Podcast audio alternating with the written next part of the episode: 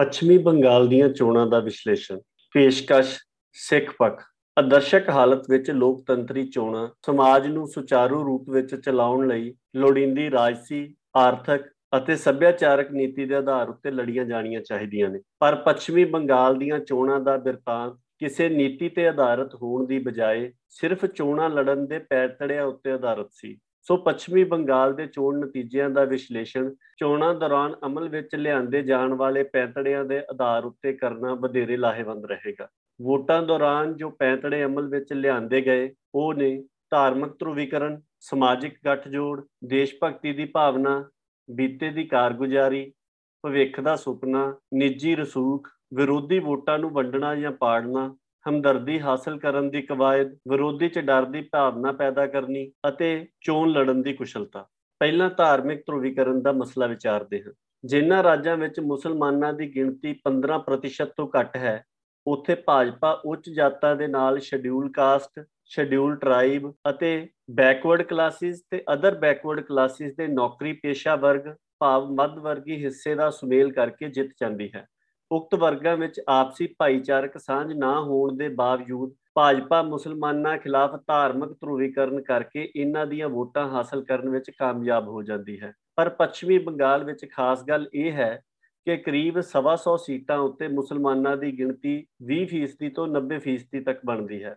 65 ਸੀਟਾਂ ਤਾਂ ਅਜਿਹੀਆਂ ਹਨ ਜਿੱਥੇ ਮੁਸਲਮਾਨਾਂ ਦੀ ਆਬਾਦੀ 40% ਤੋਂ ਵੀ ਵੱਧ ਹੈ। ਕਰੀਬ 30-35 ਸੀਟਾਂ ਉੱਤੇ ਮੁਸਲਮਾਨਾਂ ਦੀ ਵਸੋਂ 30 ਤੋਂ 40% ਹੈ ਅਤੇ ਕਰੀਬ 30-35 ਸੀਟਾਂ ਹੀ ਅਜਿਹੀਆਂ ਹਨ ਜਿੱਥੇ ਮੁਸਲਿਮ ਵਸੋਂ 20 ਤੋਂ 30% ਦੇ ਦਰਮਿਆਨ ਹੈ। ਇੰਜ ਇਹ ਕਰੀਬ 130 ਸੀਟਾਂ ਬਣਦੀਆਂ ਹਨ ਜਿੱਥੇ ਮੁਸਲਿਮ ਵਸੋਂ 20% ਤੋਂ ਵੱਧ ਹੈ। ਜਿਸ ਕਰਕੇ ਇੱਥੇ ਧਾਰਮਿਕ ਧਰੁਵੀਕਰਨ ਦਾ ਉਲਟ ਅਸਰ ਵੇਖਣ ਨੂੰ ਮਿਲਿਆ ਅਤੇ ਇਹਨਾਂ ਸੀਟਾਂ ਉੱਤੇ ਮੁਸਲਮਾਨ ਵੋਟ ਜੋ ਪਹਿਲਾਂ ਇੱਕ ਤੋਂ ਵੱਧ ਪਾਰਟੀਆਂ ਵਿੱਚ ਵੰਡੀ ਜਾਂਦੀ ਸੀ, ਉਹ ਇਕੱਠੀ ਹੋ ਕੇ ਭਾਜਪਾ ਨੂੰ ਹਰਾਉਣ ਲਈ ਤ੍ਰਿਣਮੂਲ ਕਾਂਗਰਸ ਨੂੰ ਪਈ ਹੈ। 2019 ਦੀਆਂ ਲੋਕ ਸਭਾ ਚੋਣਾਂ ਦੌਰਾਨ ਮਾਲਦਾ ਉੱਤਰ ਮਾਲਦਾ ਦੱਖਣ, ਬਹਿਰਾਮਪੁਰ ਅਤੇ ਰਾਏਗੰਜ ਵਾਲੀਆਂ ਮੁਸਲਿਮ ਬਹੁਗਿਣਤੀ ਸੀਟਾਂ ਉੱਤੇ ਤ੍ਰਿਣਮੂਲ ਕਾਂਗਰਸ ਦੇ ਹਾਰਨ ਦੀ ਵਜ੍ਹਾ ਮੁਸਲਿਮ ਵੋਟਾਂ ਦਾ ਤ੍ਰਿਣਮੂਲ ਸੀਪੀਐਮ ਅਤੇ ਕਾਂਗਰਸ ਦੇ ਦਰਮਿਆਨ ਵੰਡਿਆ ਜਾਣਾ ਸੀ। ਕਾਂਗਰਸ ਪਾਰਟੀ ਨੇ ਪਿਛਲੀ ਵਾਰ ਜਿਹੜੀਆਂ 44 ਸੀਟਾਂ ਜਿੱਤੀਆਂ ਸਨ ਉਹਨਾਂ ਵਿੱਚੋਂ 29 ਸੀਟਾਂ ਇਸ ਵਾਰ ਤ੍ਰਿਣਮੂਲ ਕਾਂਗਰਸ ਨੂੰ ਮਿਲੀਆਂ ਹਨ, ਜਿਨ੍ਹਾਂ ਚੋਂ 26 ਸੀਟਾਂ ਅਜਿਹੀਆਂ ਹਨ ਜੋ ਮੁਸਲਿਮ ਵਸੋਂ ਦੇ ਪ੍ਰਭਾਵ ਵਾਲੀਆਂ ਹਨ।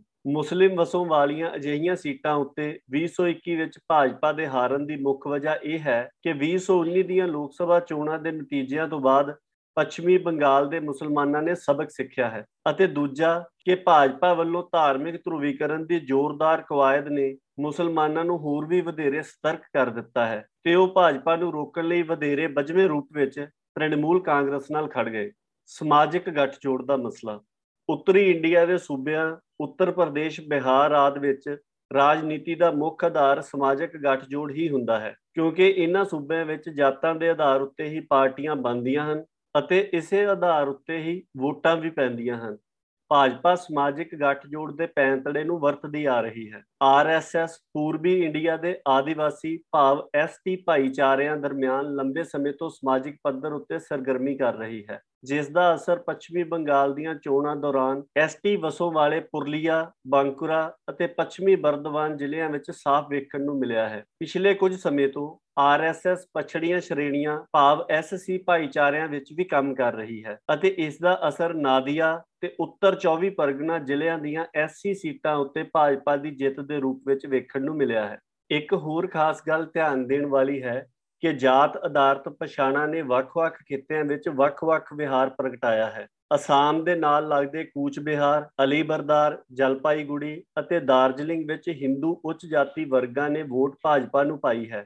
ਹਾਲਾਂਕਿ ਕਲਕੱਤੇ ਅਤੇ ਇਸ ਦੇ ਨਾਲ ਲੱਗਦੇ ਜ਼ਿਲ੍ਹਿਆਂ ਵਿੱਚ ਹਿੰਦੂ ਉੱਚ ਜਾਤੀ ਵਰਗਾਂ, ਭਾਵ ਪੱਧਰ ਲੋਕਾਂ ਵੱਲੋਂ ਵੱਖਰਾ ਵਿਹਾਰ ਪ੍ਰਗਟਾਇਆ ਗਿਆ ਹੈ, ਜਿਸ ਦਾ ਵਿਸ਼ਲੇਸ਼ਣ ਅਗਲੇ ਨੁਕਤੇ ਵਿੱਚ ਕਰਾਂਗੇ। ਦੇਸ਼ ਭਗਤੀ ਦੀ ਭਾਵਨਾ। ਦੇਸ਼ ਭਗਤੀ ਅਤੇ ਰਾਸ਼ਟਰਵਾਦ ਦੀ ਭਾਵਨਾ ਜਗਾ ਕੇ ਹਿੰਦੂ ਸਮਾਜ ਦੇ ਵੱਖ-ਵੱਖ ਵਰਗਾਂ ਨੂੰ ਆਪਣੇ ਨਾਲ ਕਰ ਲੈਣਾ ਭਾਜਪਾ ਦਾ ਇੱਕ ਮੁੱਖ ਚੋਣ ਪੈਂਤੜਾ ਰਿਹਾ ਹੈ। ਪਰ ਬੰਗਾਲੀ ਸੱਭਿਆਚਾਰ ਦੇ ਕੇਂਦਰ ਕਲਕੱਤੇ ਅਤੇ ਇਸ ਦੇ ਨਾਲ ਲੱਗਦੇ ਜ਼ਿਲ੍ਹਿਆਂ ਹੁਗਲੀ, ਹਾਵੜਾ, ਪੂਰਬੀ ਬਰਦਮਾਨ ਅਤੇ ਉੱਤਰ 24 ਪਰਗਨਾ ਤੇ ਦੱਖਣ 24 ਪਰਗਨਾ ਜ਼ਿਲ੍ਹਿਆਂ ਦੇ ਕਲਕੱਤੇ ਸ਼ਹਿਰ ਨਾਲ ਲੱਗਦੇ ਇਲਾਕਿਆਂ ਵਿੱਚ ਹਿੰਦੂ ਉੱਚ ਜਾਤੀ ਵਰਗਾਂ, ਭਾਵ ਭੱਦਰ ਲੋਕਾਂ ਦੀਆਂ ਵੋਟਾਂ, ਤ੍ਰਿਣਮੂਲ ਕਾਂਗਰਸ ਨੂੰ ਬਾਕੀ ਇਲਾਕਿਆਂ, ਭਾਵ ਅਸਾਮ ਨਾਲ ਲੱਗਦੇ ਜ਼ਿਲ੍ਹਿਆਂ ਦੇ ਮੁਕਾਬਲੇ ਵੱਧ ਪਈਆਂ ਹਨ। ਜਿਸ ਦਾ ਕਾਰਨ ਇਹ ਹੈ ਕਿ ਆਪਣੇ ਆਪ ਨੂੰ ਦੇਸ਼ ਦੇ ਮਾਰਗਦਰਸ਼ਕ ਸਮਝਣ ਵਾਲੇ ਭੱਦਰ ਲੋਕਾਂ ਨੇ ਆਪਣੀ ਬੰਗਾਲੀ ਸੱਭਿਆਚਾਰਕ ਪਛਾਣ ਨੂੰ ਇੰਡੀਅਨ ਰਾਸ਼ਟਰਵਾਦੀ ਪਛਾਣ ਤੋਂ ਉੱਤਮ ਮੰਨਿਆ ਹੈ। ਬੀਤੇ ਦੀ ਕਾਰਗੁਜ਼ਾਰੀ। ਪਹਿਲਾਂ ਮੋਦੀ ਸ਼ਾਹ ਵੱਲੋਂ ਗੁਜਰਾਤ ਮਾਡਲ ਨੂੰ ਹੋਰਨਾਂ ਥਾਵਾਂ ਉੱਤੇ ਹੋਣ ਵਾਲੀਆਂ ਚੋਣਾਂ ਦੌਰਾਨ ਪ੍ਰਚਾਰਿਆ ਜਾਂਦਾ ਸੀ, ਪਰ ਹੁਣ ਉਹਨਾਂ ਨੂੰ ਕੇਂਦਰ ਦੀ ਸੱਤਾ ਵਿੱਚ ਆਇਆ 7 ਸਾਲ ਹੋ ਗਏ ਹਨ। ਜਿਸ ਦੌਰਾਨ ਆਰਥਿਕ ਖੇਤਰ, ਵਿਦੇਸ਼ ਨੀਤੀ ਅਤੇ ਰੱਖਿਆ ਨੀਤੀ, ਖੇਤੀਬਾੜੀ ਸੁਧਾਰ ਨੀਤੀ ਅਤੇ ਪ੍ਰਸ਼ਾਸਨਿਕ ਪੱਧਰ ਉੱਤੇ ਮੋਦੀ ਸਰਕਾਰ ਦੀਆਂ ਭਾਰੀ ਨਾਕਾਮੀਆਂ ਸਾਹਮਣੇ ਆਈਆਂ ਹਨ। ਇਸ ਲਈ ਮੋਦੀ ਸ਼ਾਹ ਕੋਲ ਇਸ ਵਾਰ ਬੀਤੇ ਦੀ ਕਾਰਗੁਜ਼ਾਰੀ ਦੇ ਮਾਮਲੇ ਵਿੱਚ ਵਿਖਾਉਣ ਯੋਗ ਕੁਝ ਖਾਸ ਨਹੀਂ ਸੀ। ਜਦਕਿ ਇਸ ਦੇ ਉਲਟ ਮਮਤਾ ਬੈਨਰਜੀ ਕੋਲ ਬੀਤੇ 10 ਸਾਲ ਅਤੇ ਖਾਸ ਕਰਕੇ ਅਖੀਰਲੇ 2 ਸਾਲਾਂ ਦੌਰਾਨ ਪ੍ਰਸ਼ਾਸਨਿਕ ਅਤੇ ਸਮਾਜਿਕ ਪੱਧਰ ਉੱਤੇ ਕੀਤੇ ਕਾਰਜ ਵਿਖਾਉਣ ਲਈ ਸਨ, ਜਿਨ੍ਹਾਂ ਨੂੰ ਉਸ ਵੱਲੋਂ ਬਕਾਇਦਾ ਤੌਰ ਉੱਤੇ ਪ੍ਰਚਾਰਿਆ ਗਿਆ। ਭਵਿੱਖ ਦਾ ਸੁਪਨਾ। ਭਾਜਪਾ ਵੱਲੋਂ ਸ਼ਹਿਰੀ ਅਮੀਰ ਵਰਗ ਅਤੇ ਪਿੰਡਾਂ ਦੇ ਪੜ੍ਹੇ ਲਿਖੇ ਨੌਜਵਾਨ ਵਰਗ ਨੂੰ ਡਿਜੀਟਲ ਇੰਡੀਆ ਦਾ ਸੁਪਨਾ ਵਿਖਾਇਆ ਜਾਂਦਾ ਹੈ। ਪਰ ਬੀਤੇ 7 ਸਾਲਾਂ ਦੌਰਾਨ ਭਾਜਪਾ ਦੇ ਡਿਜੀਟਲ ਇੰਡੀਆ ਜਾਂ ਮੇਕ ਇਨ ਇੰਡੀਆ ਜਿਹੀਆਂ ਗੱਲਾਂ ਮਹਿਜ ਨਾਰੇ ਹੀ ਸਾਬਤ ਹੋਈਆਂ ਹਨ। ਉੱਤੋਂ ਇਹ ਚੋਣਾਂ ਆਲਮੀ ਆਰਥਿਕ ਗਿਰਾਵਟ ਦੇ ਦੌਰ ਵਿੱਚ ਹੋਈਆਂ ਹਨ। ਬੰਗਾਲ ਵਿੱਚ ਜ਼ਿਆਦਾਤਰ ਵਸੋਂ ਗਰੀਬ ਹੈ, ਜਿਨ੍ਹਾਂ ਦੀ ਪਹਿਲ ਬੁਨਿਆਦੀ ਸਹੂਲਤਾਂ ਦੀ ਹੈ ਅਤੇ ਉਹਨਾਂ ਲਈ ਡਿਜੀਟਲ ਇੰਡੀਆ ਜਿਹੇ ਨਾਰੇ ਮਾਨੇ ਨਹੀਂ ਸਨ ਰੱਖਦੇ। ਭਾਜਪਾ ਵੱਲੋਂ ਸੋਨਾਰ ਬਾਂਗਲਾ ਦਾ ਜੋ ਨਾਰਾ ਭਵਿੱਖ ਦੇ ਸੁਪਨੇ ਵਜੋਂ ਲਗਾਇਆ ਗਿਆ, ਉਸ ਦੌਰਾਨ ਹਿੰਦੂਤਵੀ ਚਿੰਨ ਭਾਸ਼ਾ ਅਤੇ ਨਾਰੇ ਵਰਤੇ ਗਏ, ਜੋ ਉੱਤਰੀ ਇੰਡੀਆ ਵਿੱਚ ਤਾਂ ਕੰਮ ਕਰ ਜਾਂਦੇ ਹਨ, ਪਰ ਬੰਗਾਲ ਵਿੱਚ ਇਹ ਨਹੀਂ ਚੱਲ ਸਕੇ। ਮਮਤਾ ਵੱਲੋਂ ਇਸ ਦੇ ਮੁਕਾਬਲੇ ਉੱਤੇ ਬੰਗਾਲੀ ਚਿੰਨ ਭਾਸ਼ਾ ਅਤੇ ਨਾਰੇ ਉਭਾਰੇ ਗਏ, ਜੋ ਵੱਧ ਅਸਰਦਾਰ ਸਾਬਤ ਹੋਏ।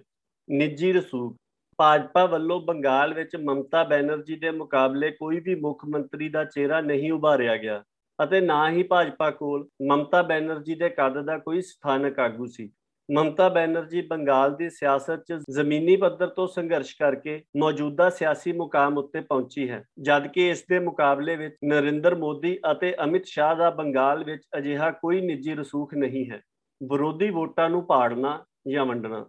ਧਰੂਵੀਕਰਨ ਦੀ ਸਿਆਸਤ ਦੇ ਚੱਲਦਿਆਂ ਮੁਸਲਮਾਨ ਭਾਜਪਾ ਨੂੰ ਹਰਾਉਣ ਲਈ ਕਿਸੇ ਦੂਜੀ ਧਿਰ ਨੂੰ ਬਜਵੀ ਵੋਟ ਪਾਉਂਦੇ ਹਨ। 2019 ਵਿੱਚ ਮੁਸਲਮਾਨਾਂ ਦੀ ਵੋਟ ਤ੍ਰਿਣਮੂਲ ਸੀਪੀਐਮ ਅਤੇ ਕਾਂਗਰਸ ਦਰਮਿਆਨ ਵੰਡੇ ਜਾਣ ਕਾਰਨ ਭਾਜਪਾ ਬੰਗਾਲ ਵਿੱਚੋਂ ਕਰੀਬ 100 ਵਿਧਾਨ ਸਭਾ ਹਲਕਿਆਂ ਤੋਂ ਅੱਗੇ ਰਹੀ ਸੀ। ਪਰ ਇਸ ਵਾਰ ਤ੍ਰਿਣਮੂਲ ਨੂੰ ਮੁਸਲਮਾਨਾਂ ਦੀਆਂ 80% ਦੇ ਕਰੀਬ ਵੋਟਾਂ ਮਿਲੀਆਂ ਹਨ। ਹਮਦਰਦੀ ਹਾਸਲ ਕਰਨ ਦੀ ਕਵਾਇਦ ਇੰਡੀਆ ਵਿੱਚ ਰਾਜਨੀਤਿਕ ਆਗੂ ਚੋਣਾਂ ਮੌਕੇ ਹਮਦਰਦੀ ਪੱਤਾ ਭਾਵ ਵਿਕਟਮ ਕਾਰਡ ਖੇਡਦੇ ਰਹੇ ਹਨ। ਮੋਦੀ ਵੱਲੋਂ ਖੁਦ ਨੂੰ ਖਤਰਾ ਦੱਸ ਕੇ ਗੁਜਰਾਤ ਦੀਆਂ ਵੋਟਾਂ ਵਿੱਚ ਲਾਹਾ ਲਿਆ ਜਾਂਦਾ ਸੀ। ਇਸ ਵਾਰ ਮੋਦੀ ਸ਼ਾਹ ਤਾਂ ਹਮਦਰਦੀ ਦਾ ਪੈਂਤੜਾ ਨਹੀਂ ਲੈ ਸਕੇ, ਪਰ ਕੇਂਦਰੀ ਏਜੰਸੀਆਂ ਵੱਲੋਂ ਤ੍ਰਿਣਮੂਲ ਆਗੂਆਂ ਖਿਲਾਫ ਕੀਤੀ ਛਾਪੇਮਾਰੀ, ਕੇਂਦਰ ਵੱਲੋਂ ਚੋਣਾਂ 'ਚ ਕੇਂਦਰੀ ਸੁਰੱਖਿਆ ਬਲਾਂ ਨੂੰ ਤਾਇਨਾਤ ਕਰਨਾ, ਸੀਤਲਕੁਚੀ ਗੋਲੀकांड ਜਿਸ ਵਿੱਚ ਕੇਂਦਰੀ ਦਸਤਿਆਂ ਵੱਲੋਂ ਚਲਾਈ ਗੋਲੀ ਨਾਲ ਚਾਰ ਲੋਕ ਮਾਰੇ ਗਏ ਸਨ ਆਦ ਦੇ ਹਵਾਲੇ ਨਾਲ ਮਮਤਾ ਵੱਲੋਂ ਹਮਦਰਦੀ ਹਾਸਲ ਕਰਨ ਦੀ ਕਵਾਇਦ ਨੂੰ ਆਪਣੇ ਚੋਣ ਪ੍ਰਚਾਰ ਦਾ ਹਿੱਸਾ ਬਣਾਇਆ ਗਿਆ। ਵਿਰੋਧੀ 'ਚ ਡਰ ਦੀ ਭਾਵਨਾ ਪੈਦਾ ਕਰਨੀ। ਭਾਜਪਾ, ਲਵ ਜਿਹਾਦ ਅਤੇ ਗਊ ਮਾਸ ਆਦ ਦਾ ਮਸਲਾ ਉਭਾਰ ਕੇ ਮੁਸਲਮਾਨਾਂ ਵਿੱਚ ਡਰ ਦੀ ਭਾਵਨਾ ਪੈਦਾ ਕਰਦੀ ਹੈ। ਦੂਜੇ ਪਾਸੇ ਭਾਜਪਾ ਵੱਲੋਂ ਵਿਰੋਧੀ ਪਾਰਟੀਆਂ ਦੇ ਆਗੂਆਂ ਉੱਤੇ ਕੇਂਦਰੀ ਏਜੰਸੀਆਂ ਸੀਬੀਆਈ ਇਨਕਮ ਟੈਕਸ ਈਡੀ ਵਗੈਰਾ ਰਾਹੀਂ ਦਬਾਅ ਬਣਾਇਆ ਜਾਂਦਾ ਹੈ। ਉੱਤਰ ਪ੍ਰਦੇਸ਼ ਵਿੱਚ ਇਹ ਹਤਕੰਡਾ ਭਾਜਪਾ ਲਈ ਕਾਰਗਰ ਸਾਬਤ ਹੁੰਦਾ ਰਿਹਾ ਹੈ, ਪਰ ਬੰਗਾਲ ਵਿੱਚ ਅਜਿਹਾ ਨਹੀਂ ਹੋ ਸਕਿਆ। ਇੱਕ ਤਾਂ ਮਮਤਾ ਬੈਨਰਜੀ ਨੇ ਦ੍ਰਿੜਤਾ ਨਾਲ ਕੇਂਦਰ ਦੀ ਧੱਕੇਸ਼ਾਹੀ ਦਾ ਮੁਕਾਬਲਾ ਕੀਤਾ ਅਤੇ ਕੇਂਦਰੀ ਏਜੰਸੀਆਂ ਦੇ ਛਾਪਿਆਂ ਦੇ ਹਵਾਲੇ ਨਾਲ ਹਮਦਰਦੀ ਹਾਸਲ ਕਰਨ ਦੀ ਕਵਾਇਦ ਚਲਾਈ। ਦੂਜਾ, ਪੱਛਮੀ ਬੰਗਾਲ ਵਿੱਚ ਮੁਸਲਮਾਨਾਂ ਦੀ ਗਿਣਤੀ ਉੱਤਰ ਪ੍ਰਦੇਸ਼ ਦੇ ਮੁਕਾਬਲੇ ਜ਼ਿਆਦਾ ਹੈ ਤੇ ਕਈ ਸੀਟਾਂ ਉੱਤੇ ਇਹ ਗਿਣਤੀ 90% ਤੱਕ ਵੀ ਹੈ। ਚੋਣ ਲੜਨ ਦੀ ਕੁਸ਼ਲਤਾ ਇਸ ਗੱਲ ਨੂੰ ਭਾਜਪਾ ਦੀ ਚੋਣ ਲੜਨ ਦੀ ਕੁਸ਼ਲਤਾ ਹੀ ਮੰਨਿਆ ਜਾਣਾ ਚਾਹੀਦਾ ਹੈ ਕਿ ਪੱਛਮੀ ਬੰਗਾਲ ਦੀਆਂ ਚੋਣਾਂ ਦੌਰਾਨ ਭਾਜਪਾ ਨੇ ਆਪਣੀ ਬਿਰਤਾਂਤ ਸਿਰਜਣ ਦੀ ਤਾਕਤ ਅਤੇ ਜ਼ਮੀਨੀ ਪੱਧਰ ਦੀ ਬੂਥ ਮੈਨੇਜਮੈਂਟ ਨਾਲ ਨਾ ਸਿਰਫ ਇੱਕ ਪਾਸੜ ਚੋਣ ਨੂੰ ਚੋਣ ਪ੍ਰਚਾਰ ਦੌਰਾਨ ਬਲਕਿ ਵੋਟਾਂ ਪੈਣ ਤੋਂ ਬਾਅਦ ਵੀ ਆਮ ਧਾਰਨਾ ਵਿੱਚ ਸਖਤ ਮੁਕਾਬਲੇ ਵਾਲੀ ਚੋਣ ਭਾਵ ਨੈਕ ਟੂ ਨੈਕ ਫਾਈਟ ਬਣਾਈ ਰੱਖਿਆ। ਜੇਕਰ ਤੁਹਾਨੂੰ ਸਿੱਖ ਪੱਖ ਵੱਲੋਂ ਪੇਸ਼ ਕੀਤਾ ਗਿਆ ਇਹ ਚੋਣ ਵਿਸ਼ਲੇਸ਼ਣ ਪਸੰਦ ਆਇਆ ਹੈ, ਤਾਂ ਇਸ ਨੂੰ ਹੋਰਨਾਂ ਨਾਲ ਜਰੂਰ ਸਾਂਝਾ ਕਰੋ। ਹੋਰਨਾਂ ਲੇਖਾਂ ਅਤੇ ਵਿਸ਼ਲੇਸ਼ਣਾਂ ਲਈ ਤੁਸੀਂ ਸਾਡੀ ਵੈਬਸਾਈਟ sikhpakh.com ਵੇਖ ਸਕਦੇ ਹੋ। ਵਾਹਿਗੁਰੂ ਜੀ ਕਾ ਖਾਲਸਾ, ਵਾਹਿਗੁਰੂ ਜੀ ਕੀ ਫਤਿਹ।